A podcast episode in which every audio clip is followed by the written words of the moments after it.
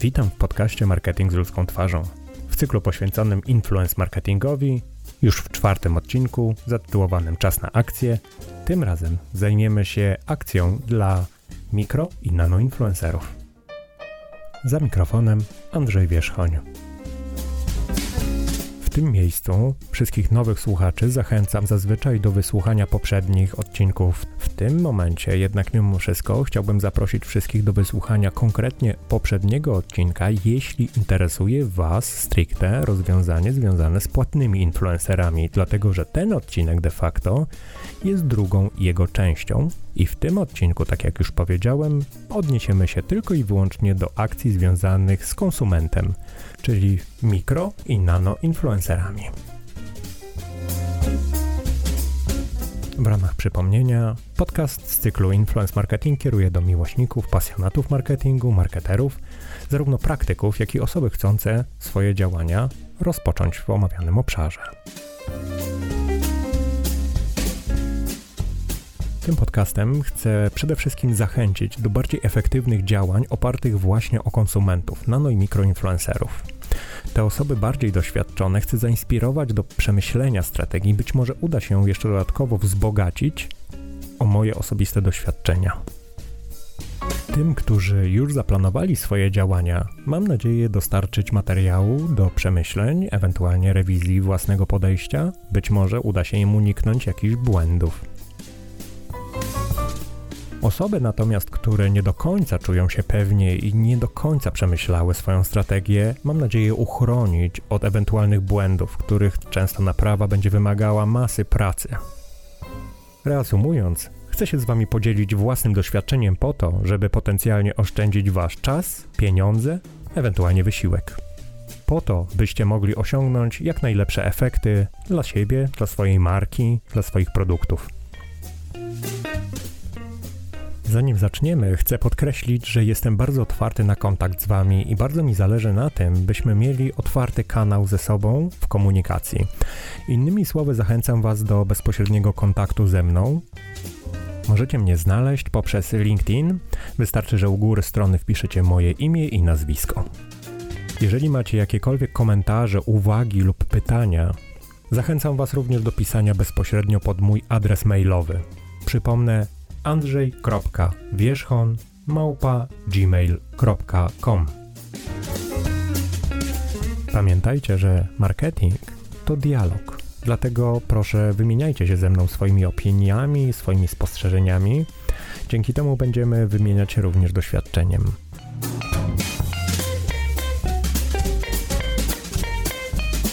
Zgodnie z tytułem tego podcastu, przejdźmy do akcji. Zajmijmy się współpracą z konsumentem, nano i mikroinfluencerem, czyli tymi influencerami i tymi osobami, które możemy w sposób naturalny zaangażować do działań na rzecz naszej marki. Spróbujmy wspólnie zaplanować i zoptymalizować tego rodzaju akcje. Zakładam oczywiście, że świadomie podjęliście decyzję odnośnie wyboru typu influencerów i tym razem, w przeciwieństwie do poprzedniego odcinka, wybieramy nano i mikroinfluencerów do realizacji naszych celów. Dla przypomnienia, mikro i nano influencer to taki typ influencera, który nie pobiera dodatkowych opłat za swoją współpracę z marką, za zaangażowanie na rzecz tej marki. Oba typy tych influencerów działają w ramach współpracy z marką i w ramach możliwości kontaktu i testu danego produktu czego mikroinfluencerzy to taki typ influencera, który angażuje szerokie grono swoich followersów, ale w sposób naturalny. Natomiast nanoinfluencer to po prostu zwyczajnie konsument, przeciętny, zwykły użytkownik social mediów, który chce się zaangażować i ma odpowiedni potencjał w kontekście czasu i chęci. A jeśli myślimy o generowaniu jakościowego kontentu, no to do grupy tych cech będziemy musieli dopisać umiejętność tworzenia zdjęć, nagrywania wideo lub też pisania postów. Chcę tutaj podkreślić jedną bardzo ważną cechę tego rodzaju influencerów. Mowa o ich osobistym zaangażowaniu w działania. Innymi słowy, nie są zmotywowani wynagrodzeniem, lecz chęcią podzielenia się opinią z innymi. Ich opinie i rekomendacje wynikają z naturalnej potrzeby dzielenia się dobrym i złym doświadczeniem po to, by komuś pomóc lub kogoś ostrzec przed czymś. W tym miejscu pewnie znajdzie się masa osób, która będzie próbowała podważyć ten mechanizm, podobnie jak podważa się kulistość Ziemi. Niemniej jednak zaufajmy swojej naturze, spójrzmy w siebie i zobaczmy, że w rzeczywistości tak sami działamy. Tak sami generujemy właśnie nasze opinie.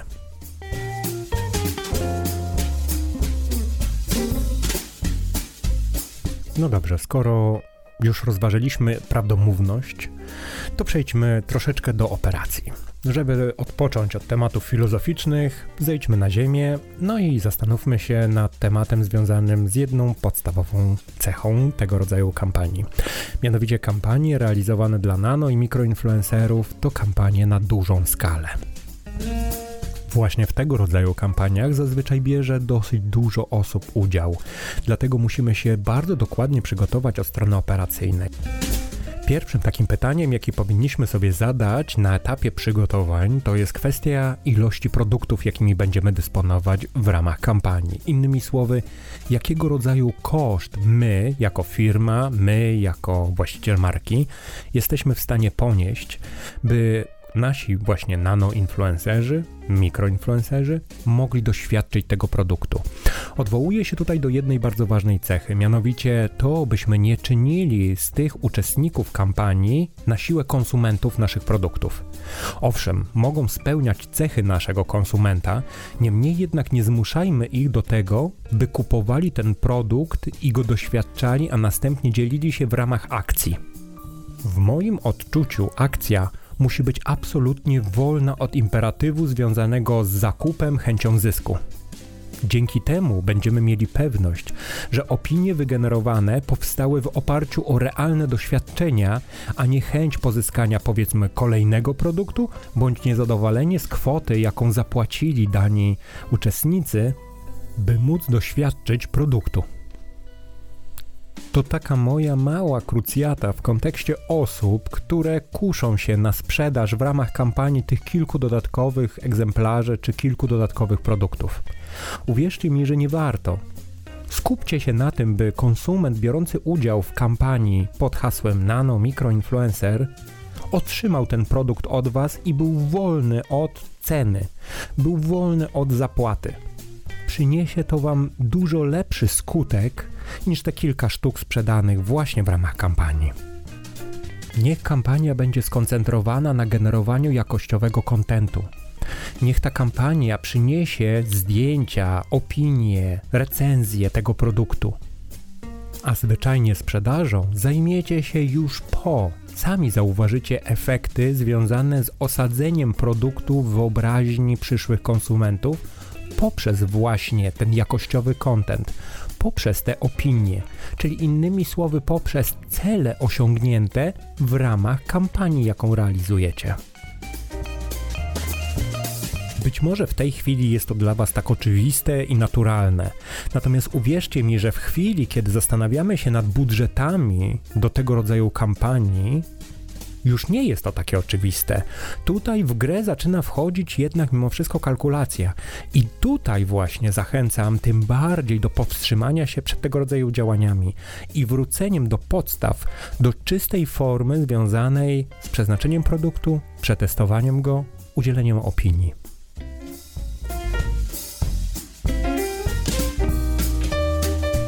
W ten sposób dotknęliśmy tematu związanego z ilością produktów dostępnych w kampanii, czyli finalnie ilością uczestników, no, oczywiście zaznaczam tutaj małą gwiazdkę.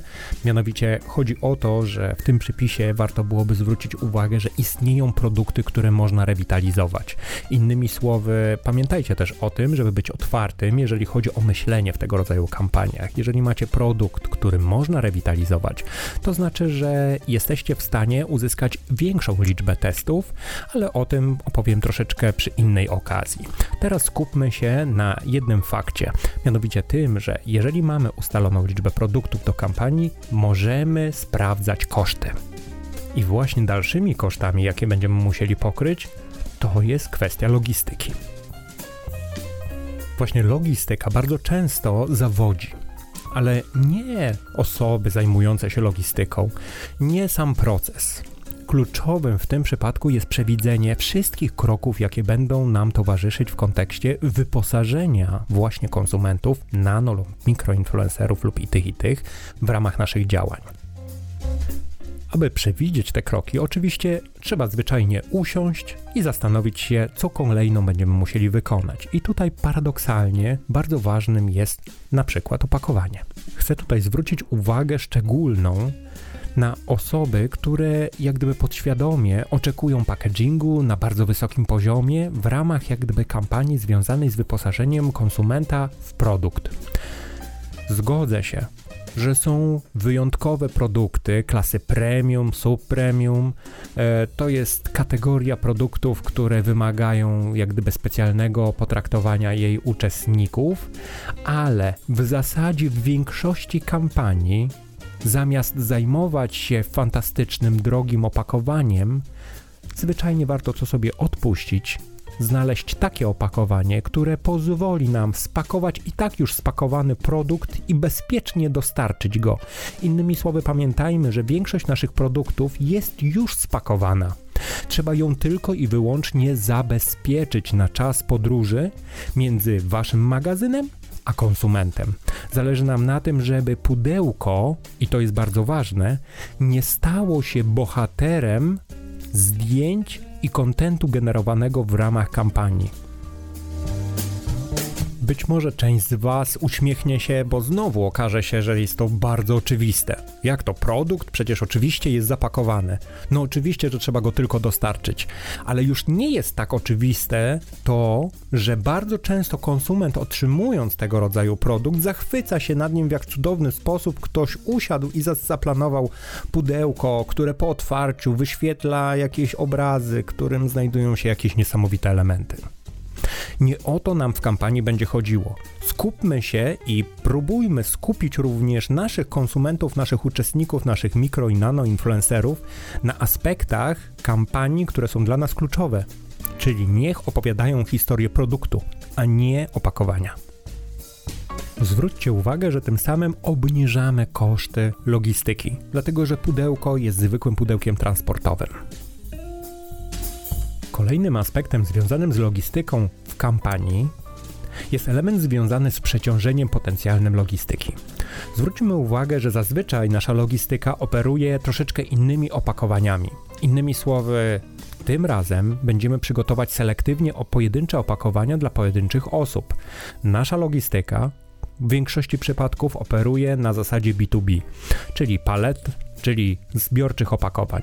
Tutaj wejdzie w grę assembling pojedynczych opakowań. Należy je oczywiście zaplanować, ale tak samo trzeba będzie przewidzieć, ile czasu nam zajmie, jakich materiałów będziemy potrzebować i, co najważniejsze, ile osób będzie nam potrzebnych w danym okresie do tego, byśmy mogli spakować daną liczbę produktów tym miejscu tego podcastu chcę zachęcić te osoby, które poczuły, że mają jakąkolwiek wątpliwość w kontekście własnego procesu logistycznego, bądź czują, że będą musiały konstruować jakiś skomplikowany system logistyczny pod to, żeby dokonać konfekcji tych produktów pod kampanię z przeznaczeniem dla konsumentów wybranych do udziału w kampanii.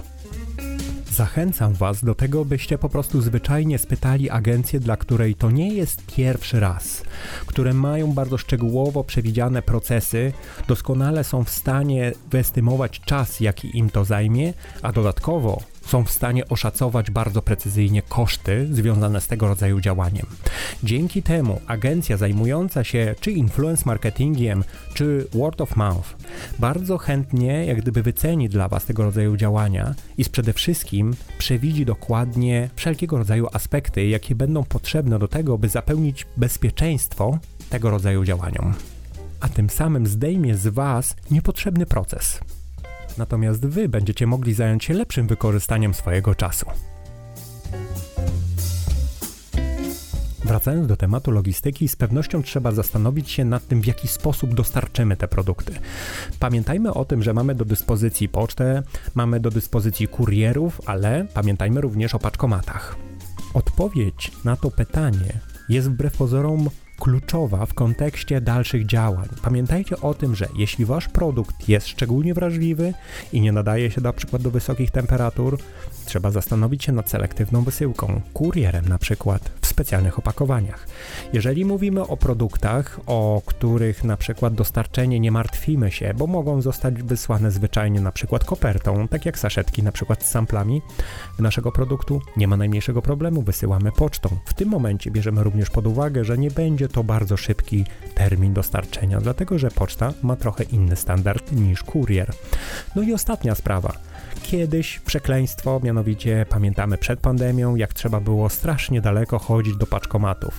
Paradoksalnie w pandemii zmieniliśmy bardzo mocno podejście do paczkomatów. Teraz do paczkomatu jak do zbawienia podchodzimy, dlatego że wychodzimy do niego w godzinach obiadowych, wychodzimy w trakcie pracy, wychodzimy na przykład na spacer z psem i idziemy odebrać nasz produkt. Dlatego tutaj bardzo zachęcam do tego, by w sposób otwarty podejść do poszukiwań nie tylko z perspektywy ceny, ale możliwości, właściwości naszego produktu oraz z perspektywy samego konsumenta, który finalnie ma otrzymać ten produkt. Być może na przykład wieczorem najwygodniej będzie takim osobom odbierać produkt ze względu na to, że są osobami pracującymi. Taka jest nasza grupa celu.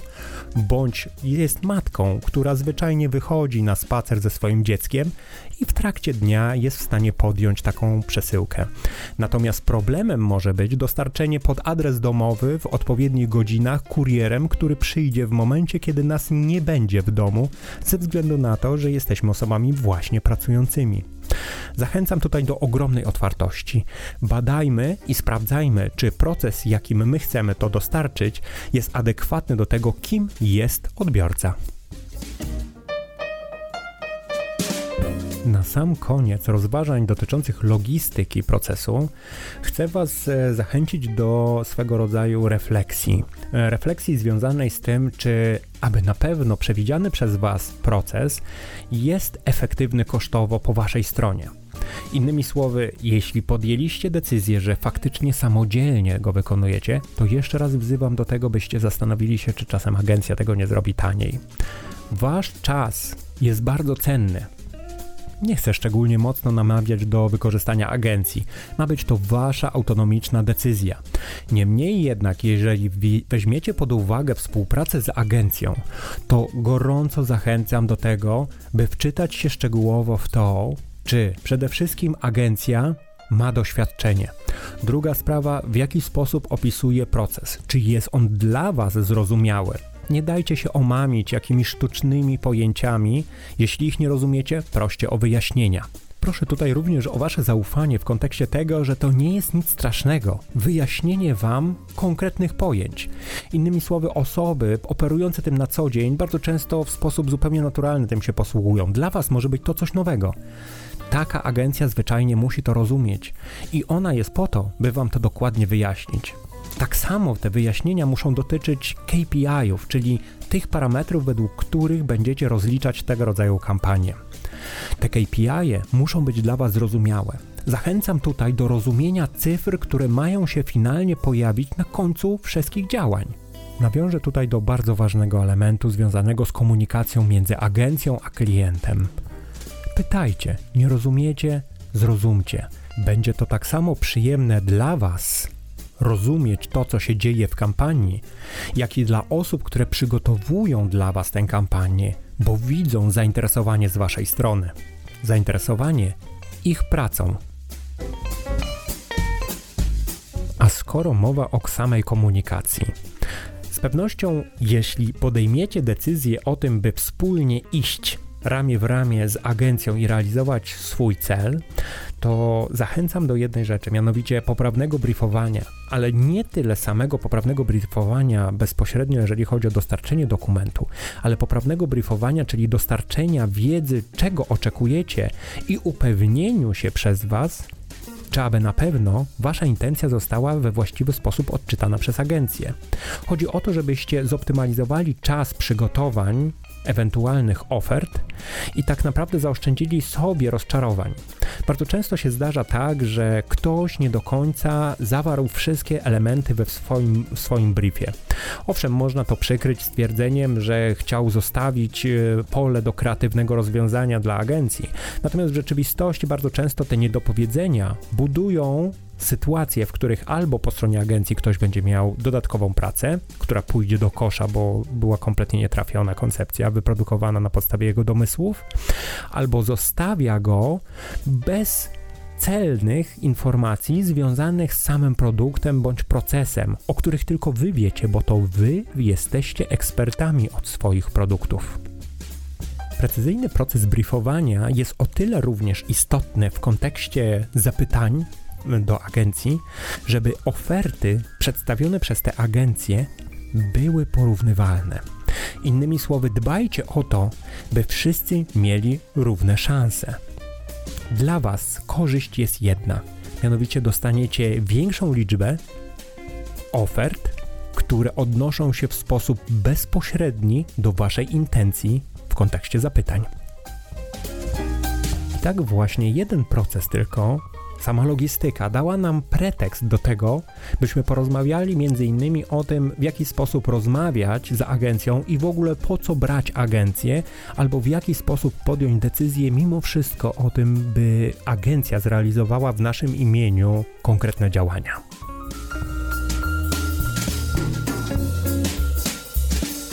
Na tę chwilę uznajmy, że zostawiamy temat agencji i zostawiamy temat logistyki. Przejdźmy do tematu kluczowego z punktu widzenia konsumenta biorącego udział w tej kampanii, czyli nano-mikroinfluencera, ale również z perspektywy efektów, jakie chcemy osiągnąć. Mowa o komunikacji. I to komunikacji realizowanej w ramach kampanii dla konsumentów biorących w niej udział tym konkretnym zakresie należy przewidzieć przede wszystkim, jakie treści będziemy komunikować, jakimi metodami i w jakim czasie. To są proste trzy elementy, które pozwolą nam zaplanować to, w jaki sposób będziemy mówić, żebyśmy później mogli po prostu zwyczajnie spokojnie realizować krok po kroku główne cele i zamierzenia naszej kampanii. Tutaj niestety pojawia się mała komplikacja, dlatego że musimy zapamiętać jedną rzecz. Tego rodzaju działania możemy podzielić na trzy takie główne nurty. Pierwszy to są działania, które są przeznaczone tylko i wyłącznie w kontekście online'u. Drugie działania są przeznaczone tylko w kontekście offline'u. No i pewnie się domyślacie, że chodzi też o połączenie obu tych kanałów, czyli mamy kampanię online'owo-offline'ową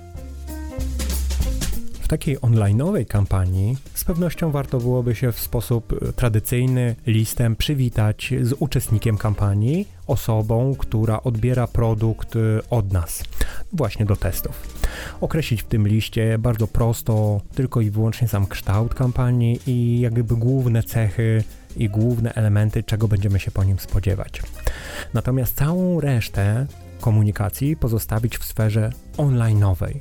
Oczywiście jest tutaj pewnego rodzaju wyjątek. Są produkty, które wymagają głębszej edukacji i tutaj paradoksalnie zalecam komunikację offline'ową w kampaniach online'owych. Dlaczego?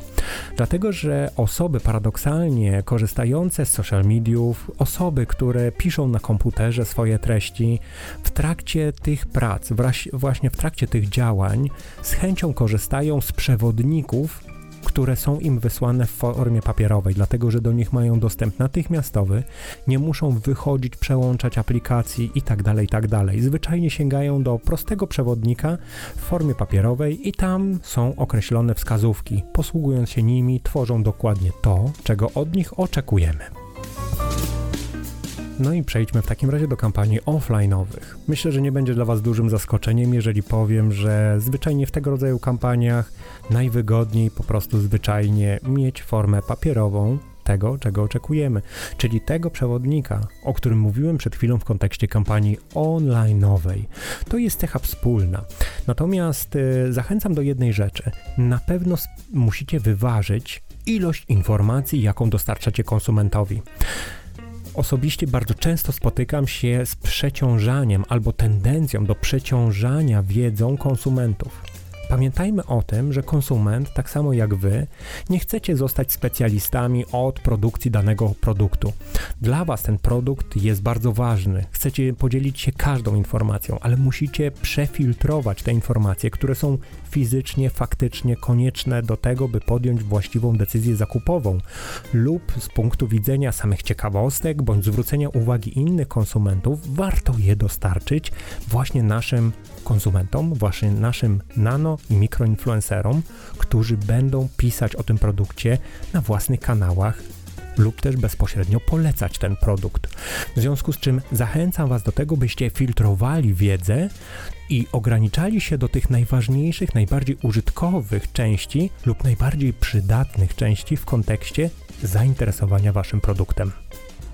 Tak, by w prosty sposób można było je przyswoić, zapamiętać, no i najważniejsze, zastosować. I w przypadku kampanii offline'owych zastosowanie jest kluczowe. Przecież nikt w normalnej rozmowie z na przykład sąsiadem bądź kimś z rodziny nie będzie sięgał po jakieś materiały i posługując się nimi recytował je z podręcznika dostarczonego. Nie. Stosujmy takie informacje, które łatwo w rozmowie można zastosować. I tutaj uzyskamy więcej w momencie, kiedy damy mniej. Ta reguła się potwierdza. Chciałbym tylko dodać jedno didaskalium, jeżeli chodzi o tego rodzaju kwestie związane z podejściem, ile informacji ma być przekazanych. Pamiętajcie o tym, że macie do dyspozycji nie tylko jeden moment, żeby przekonać tego konsumenta, który bierze udział w kampanii. Nie, to jest konsument, który jest zaangażowany. To jest konsument, z którym macie bezpośredni kontakt. Zbudowaliście most komunikacyjny między sobą a nim i wykorzystajcie to. Innymi słowy, jeżeli weźmiecie pod uwagę czas, to znaczy, że możecie do niego mówić. Nie chodzi o to, żeby tylko i wyłącznie wystrzelić do niego konkretną informację w bardzo krótkich seriach. Nie. Rozmawiajcie z nim, próbujcie go edukować, jeżeli jest taka potrzeba. Wykorzystujcie czas. Dzięki temu natywnie nauczycie ich mówić o danym produkcie to również przynosi bardzo dobre efekty. I tutaj jedna bardzo ważna uwaga dotycząca oczekiwań. Dotyczy to kontekstu online'owego, oczekiwania w kontekście jakościowego kontentu, proszę, zadbajcie zwyczajnie o to, by przypomnieć konsumentom, nanoinfluencerom i konsumentom, mikroinfluencerom o tym, by zadbali o tło swoich zdjęć, by zadbali o światło, by nagrywając wideo zadbali o dźwięk. A w kontekście kampanii skierowanej na offline, dopilnujcie, by nanoinfluencer wiedział, w jakie konkretnie ręce na przykład ma przekazać produkt nie mówcie mu tylko o przekazaniu produktu, ale skierujcie jego uwagę na osoby o konkretnych cechach, na którym Wam dokładnie zależy. Podpowiedzcie również na przykład metodę przekazania takiej próbki. A może na przykład ma zorganizować śniadanie dla swoich bliskich i dopiero na stół postawić ten produkt. Skupcie się na tym, by wejść w jego skórę i spróbować ułatwić mu jego działania. Na sam koniec sprawa niemalże oczywista. Mianowicie mówimy o kampanii skierowanej zarówno na kanał online'owy, jak i offline'owy. W tym przypadku domyślicie się, że chodzi o zmiksowanie obu tych typów komunikacji. Niemniej jednak zadbajcie o to, by nie przyciążyć konsumenta, który będzie brał udział. A skoro już poruszyliśmy temat uczestników kampanii online, bądź kampanii offline, bądź też kampanii mix, warto byłoby skupić się na tym, w jaki sposób ich wybrać. Przejdźmy w takim razie do rekrutacji. Naturalnie w tym miejscu nie da się opowiedzieć całego procesu związanego z rekrutacją, dlatego skupię się tylko i wyłącznie na jednych z takich elementów, które moim zdaniem mogą Wam bardzo pomóc w kontekście przygotowania poprawnego procesu. Upewnijcie się, czy w rzeczywistości to, czym dysponujecie, czyli narzędzia, mówię tutaj o online'owych narzędziach do rekrutacji, czy takie, które możecie stworzyć, są wystarczające. Mówię tutaj o tym, że na przykład wasza strona może posłużyć temu, by zrekrutować osoby do kampanii. Zastanówcie się, czy jest miejsce do tego rodzaju komunikacji, czy nie trzeba tego ukrywać gdzieś, w jaki sposób wypromujecie właśnie tego rodzaju proces rekrutacyjny po to, by zebrać osoby o najwyższym potencjale z możliwych i zastosować ich później w kampanii. Zastanówcie się, czy z punktu widzenia strategii komunikacyjnej jest miejsce po prostu na tego rodzaju działania właśnie w obszarze strony internetowej. Zastanówcie się również, czy jest miejsce w kontekście waszej strategii komunikacyjnej na tego rodzaju działania na profilu facebookowym, czy na profilu instagramowym, czy na innych socialach, które dla was są jak gdyby kanałem komunikacji z konsumentami. Dodatkowa sprawa to aspekt związany ze zbieraniem danych osobowych. Pewnie wszyscy pamiętacie, że mamy coś takiego jak ochronę danych osobowych. To jest kluczowa sprawa. Osoby, które będziecie rekrutować, muszą w jakikolwiek sposób dostarczyć Wam swoje dane, chociażby nawet do wysyłki tego produktu, chociażby do późniejszej identyfikacji. W związku z czym zastanówcie się, czy te narzędzia są w Waszym zakresie? Jeżeli nie, znowu zastanówcie się, być może jakaś agencja to już ma. Sam proces rekrutacji również powinien być tak zaplanowany, by nie dorekrutowywać albo nie dopytywać o dane, które można było pozyskać za pierwszym podejściem. Innymi słowy, upraszczajcie proces tak, by za pierwszym podejściem można było w odpowiedni sposób już pozyskać dane, do których wy będziecie mieli prawa, na podstawie których będziecie mogli wybrać osoby, a nie będziecie musieli dopytywać na przykład kolejnych już wybranych osób o o na przykład adres wysyłkowy albo o na przykład zgodę dotyczącą pozyskania danych. W związku z czym tutaj przemyślcie ten proces, jak go zorganizować w taki sposób, by ograniczyć pytania, a z drugiej strony ilość interakcji i uprościć go, dlatego że na każdym z etapów ewentualnego dorekrutowania lub dopytywania o kolejne dane możecie po prostu zgubić kolejnych wartościowych uczestników. Zwróćcie uwagę również na to, co chcecie pozyskać od danego konsumenta i czy chcecie do niego pozyskać również prawa. Czyli innymi słowy, czy będziecie na przykład publikować na swojej stronie fragmenty kodu Instagrama, bo tak można, nazywa się to embeddingiem, albo ewentualnie chcecie pozyskać pełnię praw. Od razu uprzedzę, w tym właśnie momencie bardzo wartościową osobą w zespole byłby prawnik. Zachęcam tych, którzy mają w zespole, by zaprosić go do rozmów, a tych, którzy nie mają, by nawiązali jak najszybciej kontakt z kancelarią i opracowali proces pod dwoma kątami. Mianowicie jeden ochrona danych osobowych, a druga sprawa to kwestia przekazania praw częściowych lub praw autorskich całkowitych do wykorzystania a jeżeli jesteście zbyt małą organizacją, by zatrudnić kancelarię i nadal nie macie prawnika na pokładzie, wystarczy sięgnąć na rządowe strony, gdzie znajdziecie wiele informacji dotyczących tego, w jaki sposób działa ochrona danych osobowych, jakie są zakresy, jakie cechy powinna mieć tego rodzaju ochrona i o co powinniście zadbać po własnej stronie. A dodatkowo zachęcam Was również do sprawdzania stron lub też komunikatów innych marek, które już takie działania na przykład prowadzą. Na podstawie tego wzbogacicie swoją wiedzę, co oni muszą robić, by odpowiedni kontent pozyskiwać. Być może jest to coś, co będziecie mogli zastosować we własnym procesie, oczywiście naturalnie stworzone tylko i wyłącznie przez Was. Nie radzę kopiować. Z bardzo prostego względu. Często się zdarza tak, że marki ze względu na własne uwarunkowania używają własnych stwierdzeń, używają własnych systemów do opisywania prawnego aspektu pozyskiwania danych, w ramach oczywiście porządku prawnego panującego w danym kraju. Niemniej jednak proszę o tym pamiętać, że międzynarodowe korporacje często wykorzystują bardzo złożone procesy po to, by zabezpieczyć wiele obszarów jednocześnie.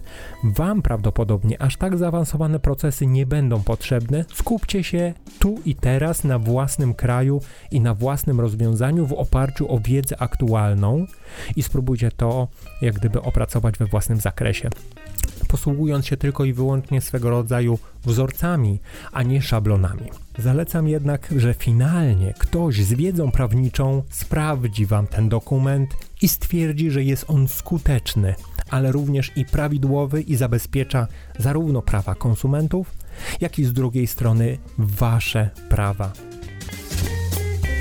Załóżmy, że proces prawny został zamknięty prawidłowo, mieliśmy odpowiednie regulaminy, mieliśmy różnego rodzaju warunki, na które zgodzili się konsumenci, pozostawili dane w naszej bazie danych lub też w CRM-ie bezpośrednio, który też de facto jest bazą danych i dysponujemy nimi.